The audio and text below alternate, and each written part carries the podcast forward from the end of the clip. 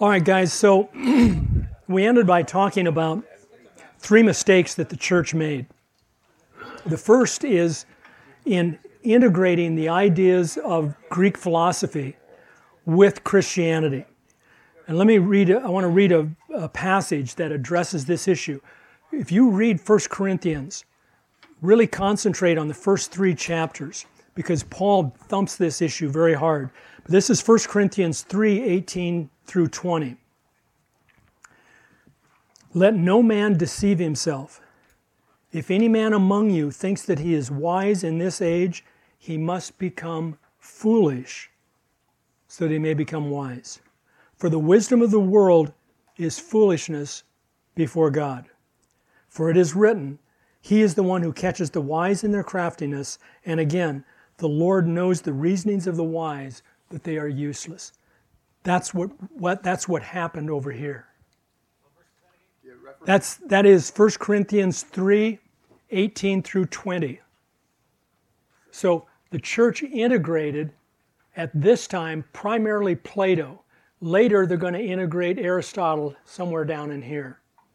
But it starts out with the integration of Plato with Christianity in those early centuries. And it really began around um, the second or third century uh, AD. Okay, any questions about that?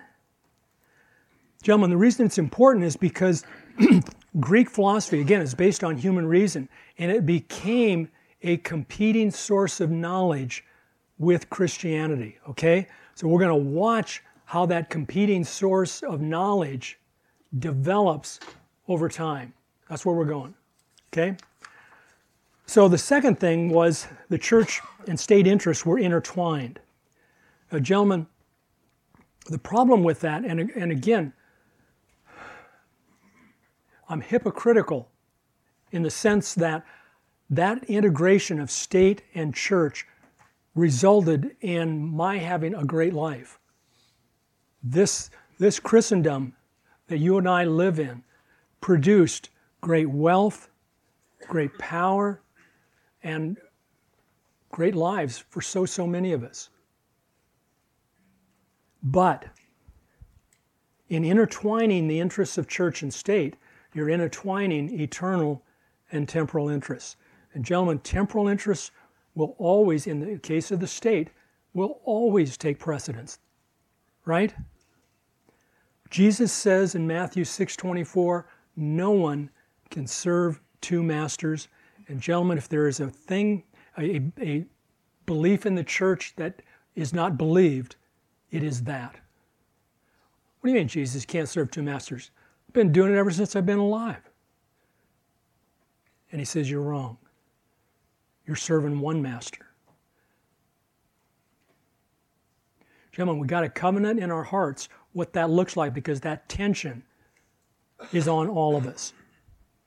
But at any rate, it got integrated at a governmental level interests of the church, interests of the state, and it caused the church to deviate from her eternal mission. And finally, the church took on that church, uh, took on the Roman government hierarchy, producing the clergy and laity distinction.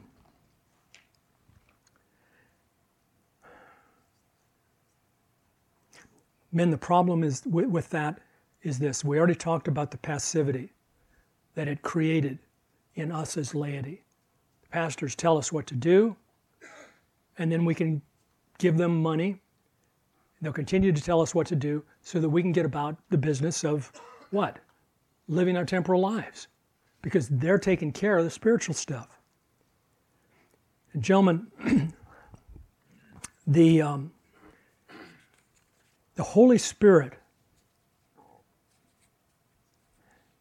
is the way God communicates to his people. He may use people to do that. But there's a problem that can easily crop up, and I want to I want to take you to Jeremiah chapter 5.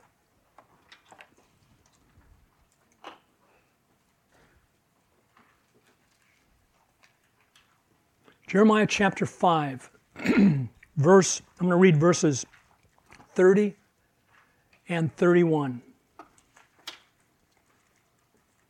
An appalling and horrible thing has happened in the land.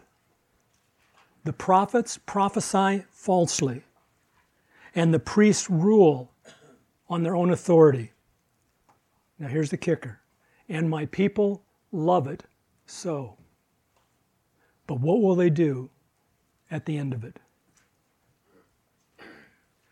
Gentlemen, when people tell you, I don't care if they're clerics or laymen, if they tell you that the Bible says X and you read it and you know that the Bible says Y, they're wrong. Do not believe them. And, gentlemen, there's one lie that has particularly been lethal for the church, and that is the lie that there are no eternal consequences for temporal behavior. What you do on earth matters. Your eternity is shaped every hour of every day. And you'll be brought into judgment for every careless word, every thought, every deed. Anyone who tells you that is lying to you. The Bible is your authority, and when men speak on their own authority, do not listen to them, especially those who are telling you how to live from their own authority. The Bible tells you how to live, and the Holy Spirit is the guide. You guys are all blessed men. You know how to read. You have a Bible in your own language, and you can read it anytime you want.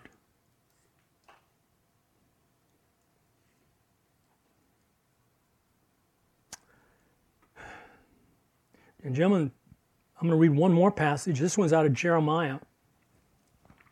That is the antidote to this. It's Jeremiah chapter 16.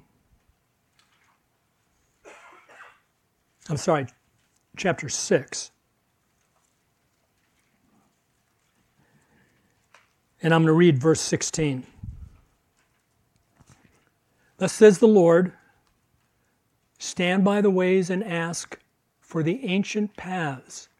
Stand by the ways and ask for the ancient paths, where the good way is.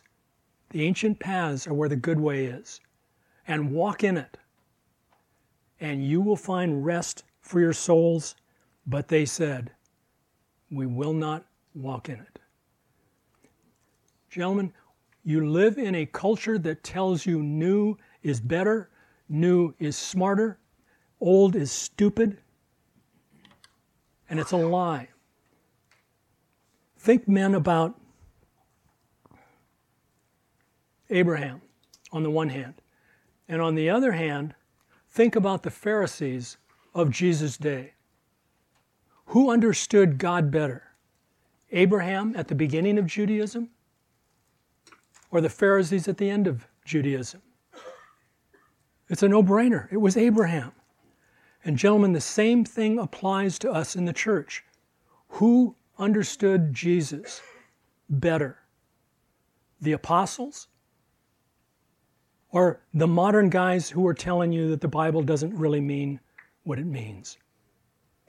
Do stand by the way and ask for the ancient paths where the good way is. Read this Bible, gentlemen, was written by one genius and a bunch of fishermen right? One really smart dude, the rest were ordinary guys like us. Fishermen. Read that book the way a fisherman would read it, interpret it the way a fisherman would interpret it. That's the ancient path. Any questions about that?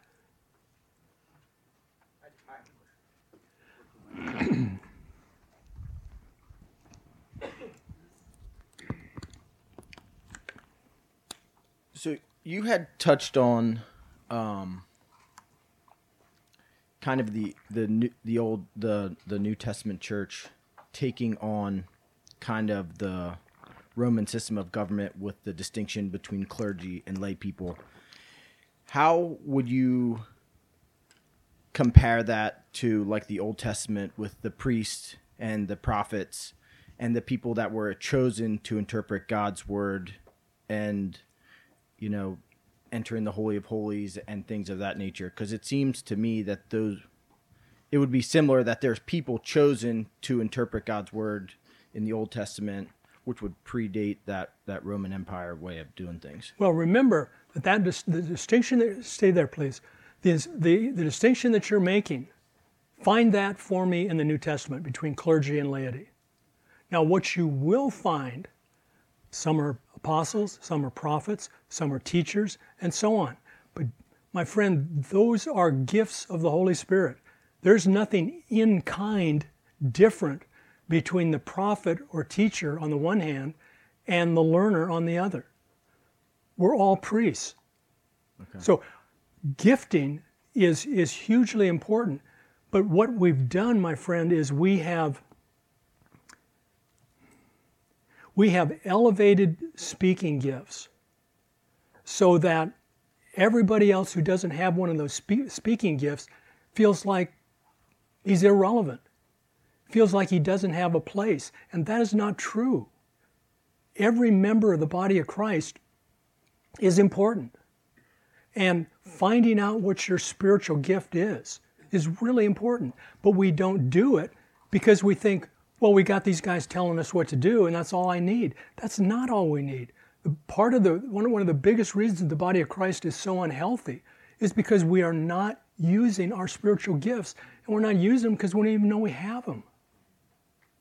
And so I'd encourage every guy in this room, get before the Lord and say, Lord, you made me the way I am for a reason. I am the way I am precisely because that's how you wanted me to be. And you don't make mistakes.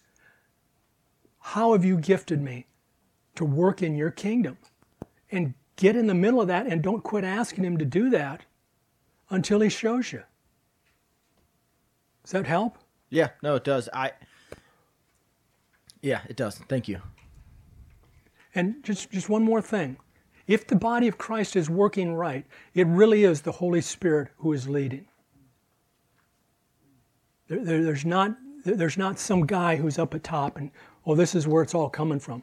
Mm-hmm. Where it's all coming from is Jesus Christ working through the Holy Spirit through his people. Thank you.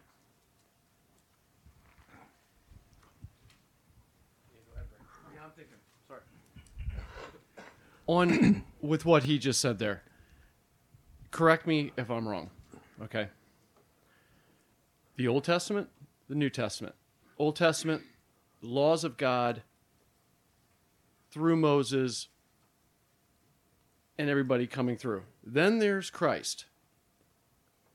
The New Testament supersedes the Old Testament in the sense that we are still to follow God's laws, but now you don't have the hi- hierarchy because like you had prophets and you had kings and you had things of that nature put in by God, but then he gave us Christ. And from that point, we are to go at least uh, if I I'm probably maybe wrong. But that's what we go by. We go by the New Testament and the rules set by Christ and our purpose and and I think maybe that's where there would be a distinction between where the laity and we are are all equal now.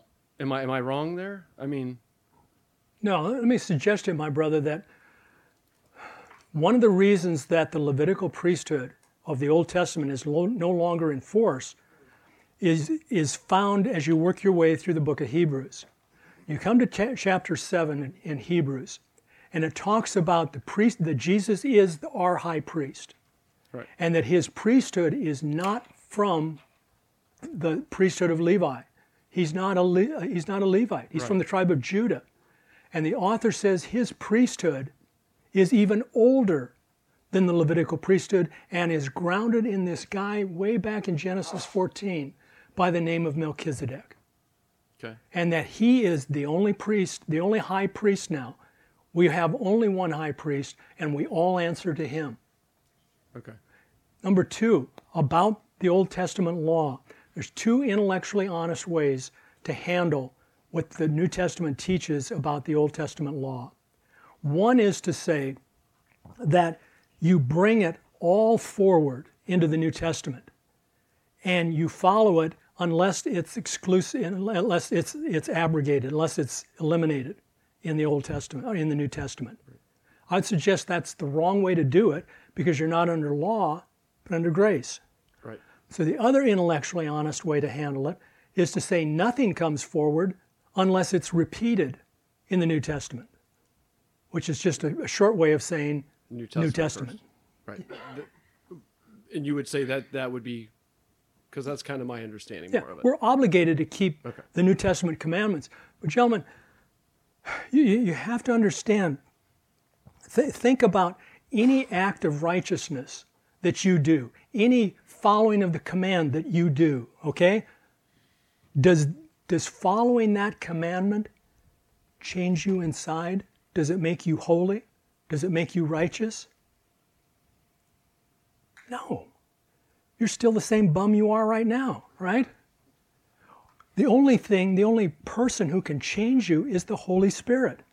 Who does the Holy Spirit change? The obedient.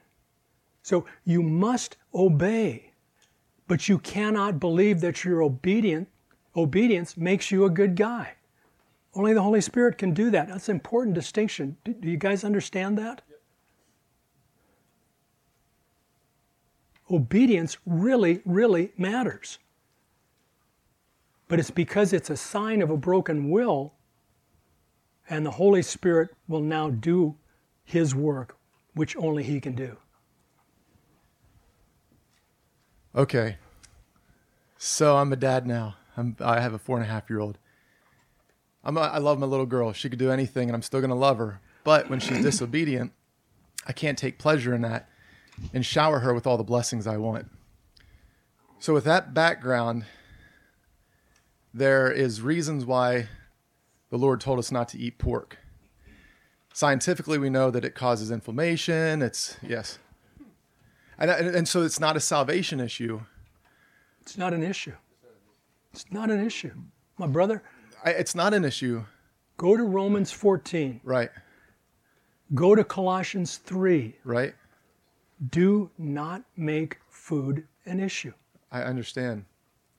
Okay, what's the question? So the question is, is there are things that that we can sign. Okay, so for instance, outside of food, when it talks about um, fabrics being interwoven, like don't wear, you know, we can measure the frequency in fabrics and understand that there's healing properties with linens, and so there's all these things that are now scientifically proving that God knew what He was talking about, and so it's not a salvation issue to wear. I'm not going to lose my salvation because I have cotton and polyester woven together, but I do lose some of the um, like. There's there are some benefits to not wearing fabric woven of two different material. There's there's benefits in not eating pork. There's benefits in you know following some of those laws, even though they're not based on salvation now. We're covered by the blood of Jesus. So again, here's another tension in my life, right? Like I'm learning all of this stuff of scientifically why these laws were created, but I'm also understanding that I don't have to follow those laws for salvation, but some of them are to my benefit. My brother, do you know who Richard Feynman was? I don't. Richard Feynman was a Nobel laureate in physics. I mean, a super smart guy. Remember when the Space Challenger blew up? Uh huh. Richard Feynman was the guy who figured out it was the O rings. Okay. Okay? So Richard Feynman was something of a philosophical guy. He was, like I say, Nobel Prize winner. And he said, Science is belief in the ignorance of the experts. Science is fine. Have it as your own conviction, but just drop it. It's just a non-issue. Right. Right. So do what you please, but don't don't don't make it an issue for anybody. Right. Right. Yeah. You you're a, you you your scientific friends may be right and they may be wrong. Right. Okay.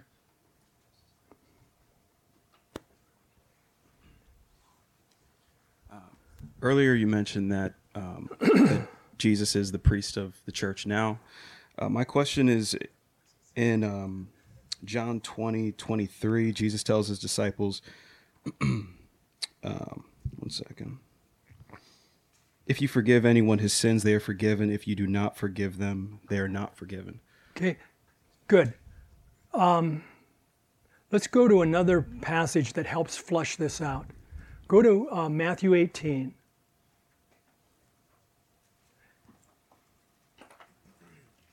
You got it? Um, one second. Matthew 18. Yeah, read verses 15 through 17. If your brother sins, go and show him his fault in private. If he listens to you, you have won your brother. But if he does not listen to you, take one or two more with you, so that you, by the mouth of two or three witnesses, every fact may be confirmed. If he refuses to listen to them, tell it to the church. And if he refuses to listen even to the church, let him be to you as a Gentile and a tax collector. Okay, stay right there. So you, you understand what he's saying? So he's giving you a roadmap for how to handle somebody who is willfully and unrepentantly sinning, who calls himself a believer, right? Yeah. Okay, keep, keep your Bible there. Now read the next three verses, 18 through 20. Truly I say to you, whatever you bind on earth shall have been bound in heaven, and whatever you loose on earth shall have been loosed in heaven. Again I say to you that if you two that if two of you agree on earth about anything that they may ask, it shall be done for them by my Father who is in heaven. For there for where two or more have gathered together in my name, I am there in their midst. Okay, now let's let's do a little thought experiment. I'm cheating on my wife, and you know about it, and you bring your best friend with you. You, you. you come to me, and I tell you, man, just get out of my life. Just leave me alone. So then you go and you bring one or two of your buddies, and you guys confront me. And I tell the three of you to get lost. So then, let's just say we're in the same church. And you do that and you go to your, your church. What are they going to do?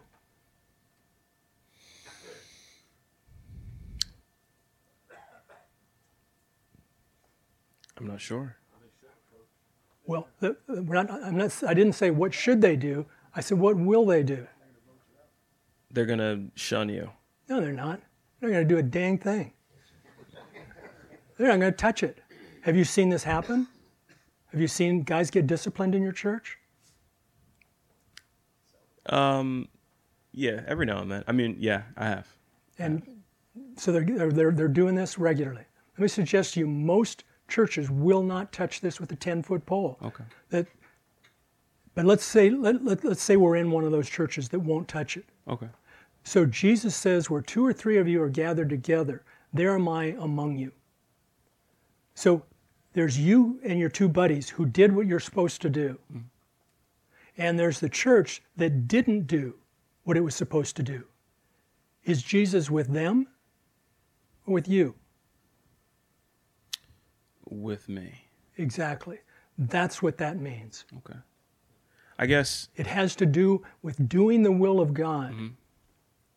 I guess my question was kind of more geared toward the, um, you know, in the Catholic tradition, many congregants believe they have to go to confession and get forgiven, and many Catholics would point to that uh, verse in, in John and say that's kind of why there are priests that forgive because Jesus gave that right to his disciples to forgive.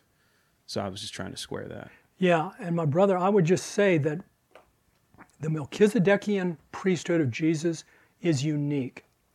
And you have one and only one priest, and it is him. All right. Thank you.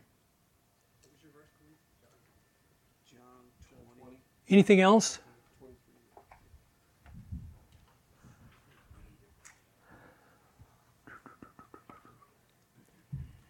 Okay.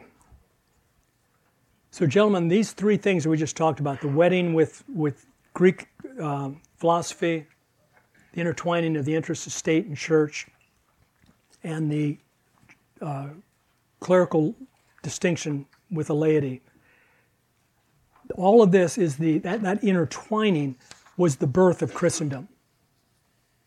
And in the West, that intertwining of the interests of the state, interests of the church, has been intact. That's why I'm, I was born in 1950. And so when I was, when I was young, I could depend on the state having my back as a Christian. So, for example, my entire education is a public education.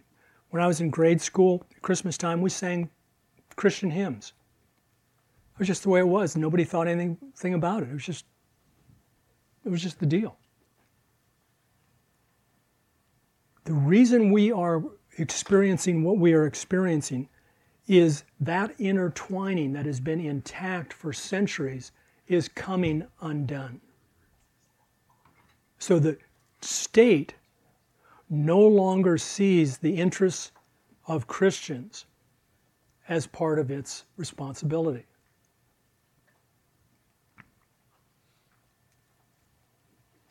And what has further happened is that we, as a, let me back up one step. The United States, to my knowledge, was never a quote Christian nation. But as a people, it held a Christian, a more or less Christian worldview as a people, not every single individual, but a more or less Christian worldview and a more or less Christian morality. That is not true today. The United States now has a Marxist worldview and a secular morality. I want to talk very briefly now about how that happened. So we left off with, with Augustine and all the, the synthesis of those three things. And so now we're, we're around 400 AD. Jerry, can I ask a question? Of Brandon, it's you, man. Maybe you're getting to this, but what? Why? Why is it a problem? M- meaning, meaning, why? You know, we know we got to follow Christ, and with you know saying how you know governments kind of their entity uh, doing things we don't agree with necessarily, setting policies, etc. Why does this diversion, other than being aware of it, why is that so impactful for us as people that we know we got to follow Christ and create disciples? Well, of all of the people who would have asked me that question, I'd have thought you'd have been the last. you were just complaining about that.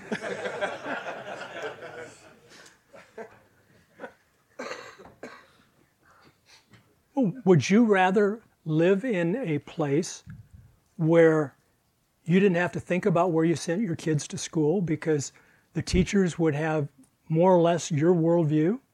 Would you like that? No, I, I don't know. Can you ask that question again? I want to make sure I get it right. Do do do the do the schools Yeah. do the schools hold the worldview that you and your wife hold? No. Would you like to live in a country where they did? Yeah, absolutely. Me too. That's the problem. It's not that way anymore. Right. No, and, I totally agree with it. I just, I guess I thought that would be acknowledged by now that, you know, the the, you know, we live in the world but not of the world mentality. What I'm saying to you, my brother, is from about the time of Augustine until the very, very recent past, you live, people who lived in the West didn't have to worry about where to send their kids to school. They didn't have to worry about LGBTQ. They didn't have to worry about abortion on demand. It just, they didn't happen. Divorce used to be illegal back as far, I think, the 1940s. Illegal in the United States. Illegal, not immoral, illegal. The world's changed. It's a different place. And my brother,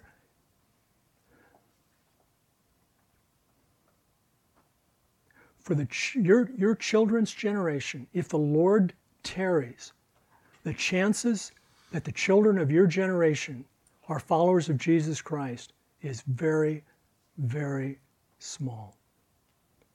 Because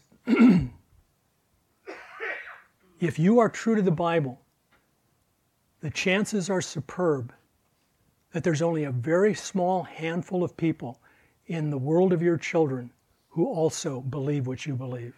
They are going to be inundated with another worldview, a worldview which is both Marxist and secular. All this stuff that we're looking at is a product of that. So, i- in essence, it's it's much more difficult to be a follower of a true follower of Christ than it culturally it would have been Well, 50 years ago. let me say it this way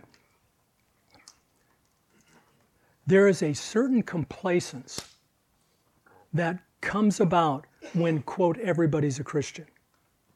When everybody's a Christian, there aren't many Christians around. But the, the environment that you're, that you're bringing your kids up in is absolutely hostile to your children. They hate your worldview mm-hmm. and they will not stop. The only way they stop is when Jesus stops them. That's it. They will have their way. And that's what I think we're approaching. Again, my license to be right about these things expired a long time ago. But I think, I think the earmarks are all there. Makes sense. Thank you. All right, now, you, are you going to go complain about things again? Now, if, no, I'm just kidding. I've got one for you. Okay. If I see where you're going here, persecution, right? Before you kind of had the two come together. Oh, you you, had you mean before Augustine? before even like between Christ, correct, and Augustine. Between Christ and Right, and, and- okay. yeah. Well, it was actually between uh, Christ and the Edict of Milan. Okay. Then you have this point where the state, you have the com- the combination where we're we're accepted, Right. right? Right. And now you're getting down to this tier. Revelation basically says how we're going to be persecuted again. Yep. And I see that's kind of if I'm right, that's where you're going with this. Is that this is going to get much much worse, and and where right now it's difficult. Okay, we don't like what they're teaching in the schools. Our children's generation, our children's children's children, might be dealing with something far worse. It's not just them telling us that they don't like what we're doing. Now it's they hate it so much that they want to that there's again potentially the wars, the and the killing and everything else that Yeah. happened previously. Yeah, my brother, I cannot tell you that we are that generation. But if the revelation, if the book of Revelation is true, there is a generation of Christians that are going to be persecuted, along with Jewish people. And the rise of anti-Semitism in this country is not a healthy thing. It has never been at least a public part of our country. It is now very public. Okay, I got to finish this silly thing.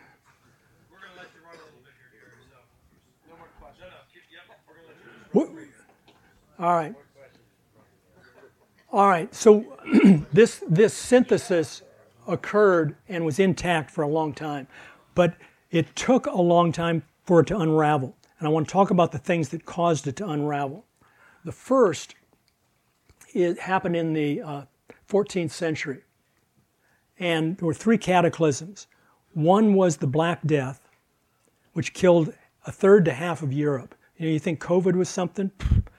Small potatoes. A third to half of Europe killed by the Black Death. The second is the Babylonian captivity of the church, so called, in which there were at one time as many as three popes in different cities. And then the final thing was the hundred year, excuse me, hundred years war between England and France. So those three, those things really began to shatter uh, and weaken the strength of the church.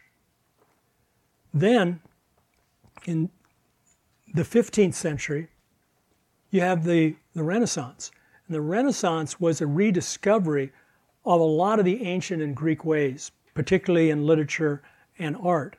And the Christians of the time viewed those works and said those are superior to what we Christians have produced. And at least among the intellectual class, that produced a further weakening of the authority of the church. Then, in the next century, is the Protestant Reformation. That splits Roman Catholic and Protestant. And that's followed very shortly by denominationalism amongst the Protestants. That really weakened the church. Then, another century later, the scientific revolution starts. And guys like Newton, Galileo, Kepler, and those guys are producing information. They've discovered a tool to manufacture knowledge. Gentlemen, that is unprecedented in the history of the world. Isaac Newton invents calculus in his 20s. He invents calculus. And then, then he goes out to discover that the laws of the universe are written in differential equations. Are you kidding me? And that becomes a means to produce knowledge. And now you've really got a very powerful competing knowledge source on this side of the equation vis a vis this one. Okay?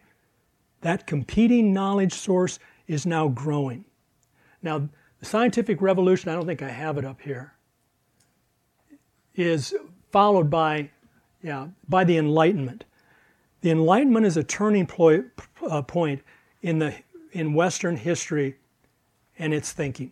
Because what the Enlightenment figures said is we reject all authority, all authority save the authority of human reason. And we specifically, and they were very outspoken about this, we specifically reject the authority of the Bible and the authority of the church. That was a turning point in human history. Now, that's a long time ago. So, but this is happening at the level of the intellectuals. Okay?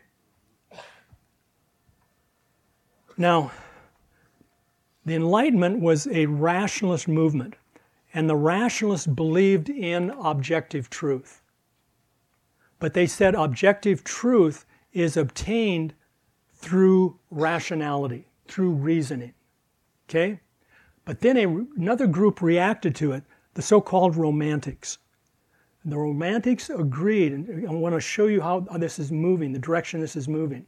The Romantics said, We also believe in objective truth, but it is not apprehended by reason, it is apprehended by the emotions and the passions. See the shift? That's a giant shift. that was I don't have the nihilists up here, but the nihilists really made a big break when they said we do not believe in objective truth. It's all relative. And Nietzsche specifically said the will, by which I understand him to mean desire, desire is the way to build the world. So this is followed by cultural Marxism uh, I don't think I want to go this into this in a lot of detail, but basically, this is the intellectual forerunner of what became first known as political correctness and then later morphed into DEI, LGBTQ, critical race theory. All of those are the children of cultural Marxism. Okay? And then finally, we've developed into a secular culture. We have a Marxist worldview whose idol is man and which believes in the myth of progress that we can bring ourselves up by our own bootstraps. And we have a secular morality which says that morality is derived purely from what we perceive to be man's best interests in the temporal. And it specifically excludes all considerations drawn from belief in God or a future state like heaven or hell. It has everything to do with the temporal, and do not bring any God stuff into this. You, that's forbidden. You can think whatever you want, at least for now. Okay? Make sense? All right. What happened, I don't know if you guys in the back can see this, what happened to the church is she imbibed this all of this stuff and it led to this word apostasy do you know what apostasy is it's falling away it can only be uh, unbelievers cannot be apostates because they were never believers. It's what happens when believers fall away from the true faith. Um,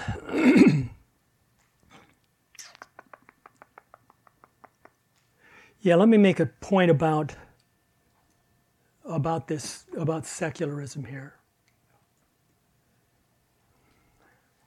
Wherever Christianity took root, the idea of freedom followed suit. The Bible says a lot about freedom. But the biblical idea of freedom and the conception of freedom that has captured us are two completely different things. Gentlemen, the biblical idea of freedom is, is seen in the words of Jesus in John 8:32. You'll know the truth and the truth will make you free. And the free the freedom of which he speaks is freedom from sin. That is the freedom that Christ offers. Because we are slaves, men. it doesn't, it doesn't matter whether you want to be or you don't want to be. We are all slaves. And you either are a slave of Jesus Christ or you're a slave of something wicked. It's just, it's just how life is. And he came to set us free from sin. But the idea of freedom, which is developed on this secular cultural Marxist side of, of, of freedom, is the freedom to be whatever and whoever you want. It is autonomy. If I want it, I should have it. That is the difference. And that's why freedom became popular wherever Christianity came, but it morphed into a very unbiblical conception of freedom.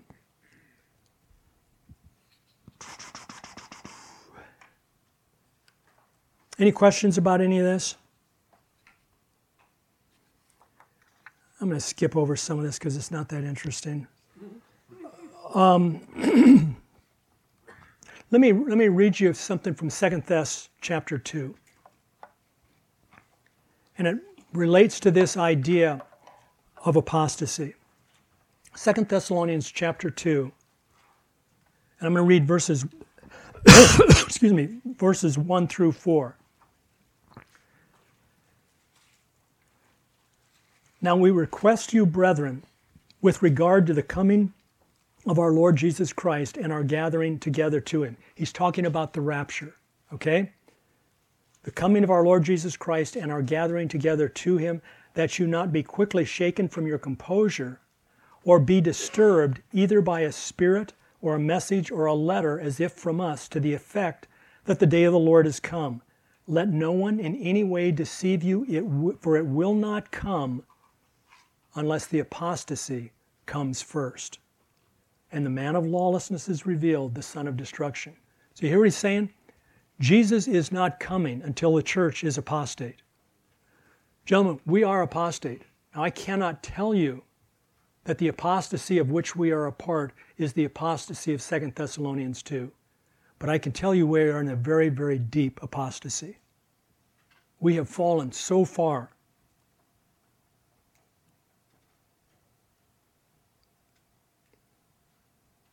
Now, in the Old Testament, apostasy, which Israel committed, is defined sometimes as idolatry and sometimes as harlotry.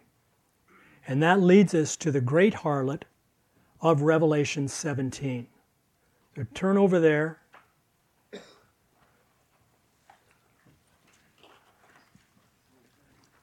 I'm going to read the first six verses of Revelation 17. It's an easy one to find, last book, Revelation 17, 1 to 6. Then one of the seven angels who had the seven bowls came and spoke with me, saying, Come here, and I will show you the judgment of the great harlot who sits on many waters, with whom the kings of the earth committed acts of immorality, and those who dwell on the earth were made drunk with the wine of her immorality. Okay, see, she's polluting the world. And he carried me away in the Spirit into a wilderness, and I saw a woman sitting on a scarlet beast. This is the Antichrist, full of blasphemous names, having seven heads and ten horns. There's that number 10 again, the ten kings. The woman was clothed in purple and scarlet and adorned with gold and precious stones and pearls, having in her hand a gold cup full of abominations and of the unclean things of her immorality. And on her forehead a name was written, a mystery Babylon the Great, the mother of harlots and of the abominations of the earth. And I saw the woman drunk with the blood of the saints and with the blood of the witnesses of Jesus. When I saw her, I wondered greatly. Gentlemen, she's riding on a beast. I cannot be certain that my interpretation of this is right. What I believe is that that beast is the Antichrist and that he represents the head of that last manifestation of the Roman Empire. And that the harlot is the apostate church. That, that this here, here is the relationship between the apostate church and the state. Remember, we talked about how they got together. And it says she's a mystery.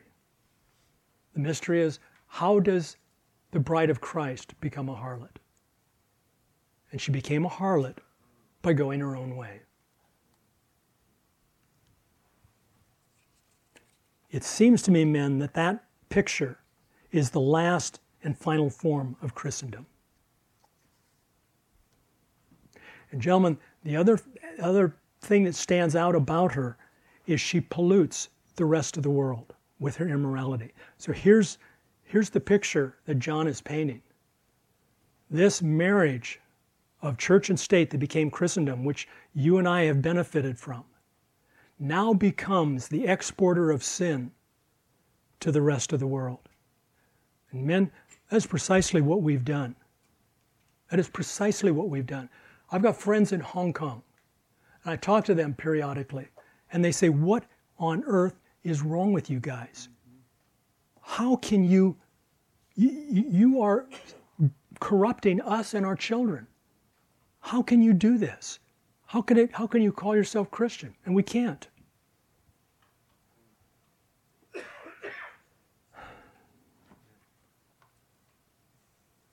And examples of this include abortion on demand, all manner of sexual immorality, feminism,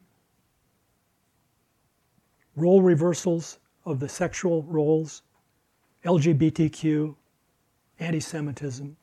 We're exporting all these things to the rest of the world. It's us that is doing that, that's leading the way. Can you say those again, Jerry? Yeah. Sexual immorality, abortion on demand, feminism, sexual role reversal, LGBTQ, anti Semitism.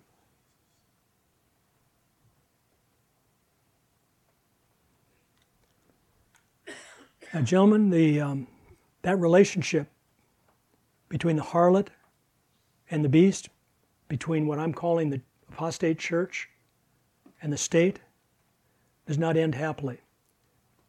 Again, out of Revelation 17. And I'm going to read verses 16 and 17.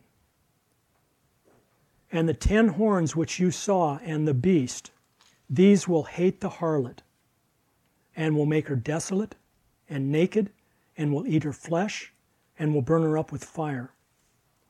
For God has put it in their hearts to execute his purpose by having a common purpose, and by giving their kingdom to the beast until the words of God will be fulfilled.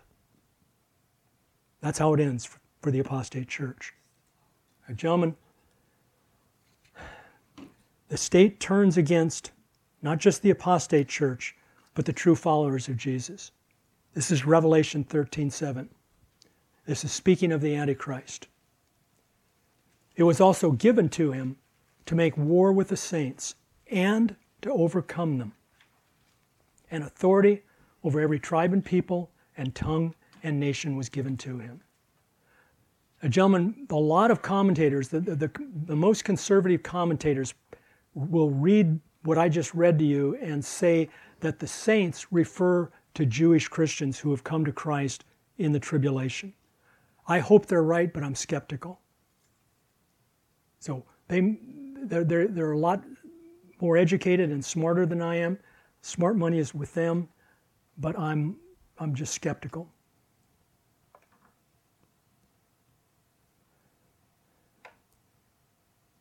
Let me see if I can wrap this up. Men are problems.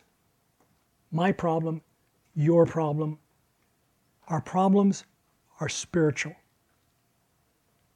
They are not political. Spiritual problems do not lend themselves to political solutions. We cannot vote ourselves out of this. The strongest card you can play is the quality of your relationship with Jesus Christ. Now is the time. We're running out of time, whether it's by death or whether it's by the rapture. We're all running out of time. Your strongest card is your relationship with Jesus. And men, remember, just as he guided the church right into the teeth of Rome and planted the church there, we are, in my opinion, right in the heart of the beast. And it's by design, it is God ordained. His works were finished from the foundation of the world. Nothing is off, off course, off schedule. It's right on time. Everything. And so, men, let me read from you, read to you out of 2 Timothy 2. 2 Timothy 2, the first four verses. Paul says to Timothy, You therefore, my son, be strong in the grace that is in Christ Jesus. The things which you have heard from me in the presence of many witnesses, entrust these to faithful men who will be able to teach others also.